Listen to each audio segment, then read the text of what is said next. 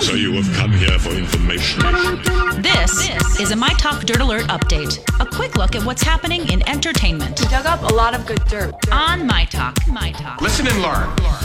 This Dirt Alert update is brought to you by Shell Oil.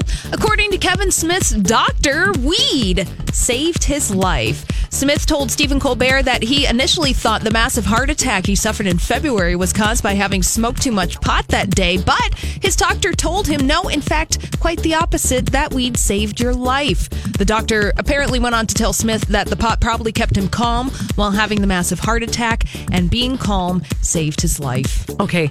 Everybody look forward to hearing that story uh, come out of the mouths of many people who are in support of legalizing marijuana. I mean, the worst thing about potheads is like, pot is like, it solves everything, right?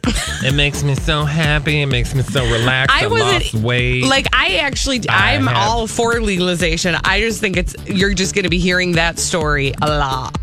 A lot, a lot. Uh, in the Harry Potter universe, May 2nd today is an important day. It's the day of the epic battle in Harry Potter and the Deathly Hallows, and it's become tradition for J.K. Rowling, the author of the Harry Potter series, to apologize for a death that happened in the Harry Potter books. Rowling tweeted on Wednesday today that she wanted to pay tribute to someone who didn't die during the Battle of Hogwarts, but who laid down his life to save the people. I refer, of course, to Dobby the house elf. Oh my God, all of these words are Spanish to me. I Here's don't my- Understand. here's I actually my- know more Spanish than those words. Here's my question. Yes. The de- I'm, uh, because I don't know a lot about Harry Potter. I'm sorry. It's Mm-hmm. a, a problem. I've been dealing with it for a while.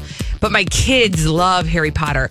What where is the Deathly Hollows in this series? I just don't It know is if we're there yet. Oh, The very end. okay, so we're not there yet, so I won't be bringing this up to my kids. Very good. Thank you. that It's- helps. it's official. The Handmaid's Tale has been renewed for a third season on Hulu. And the announcement of the new season comes just one week after season two premiered on Hulu. And that show is the most watched show on the streaming service. I'm not surprised.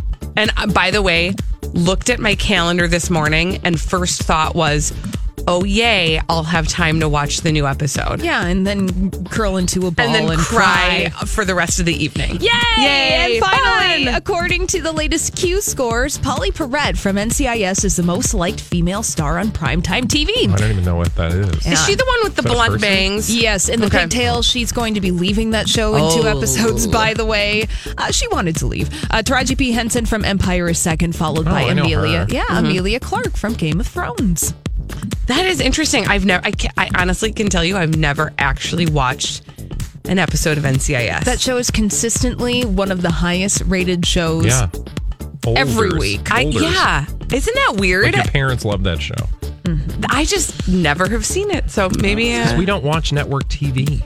Well, I unless watch it's Grey's This Is Anatomy. Us and Grey's Anatomy. You're weird. Oh, God. That's all the dirt this hour. am for I more weird or am every- I so normal? Bye. Both Bye. are. I mean, it's kind of the same thing.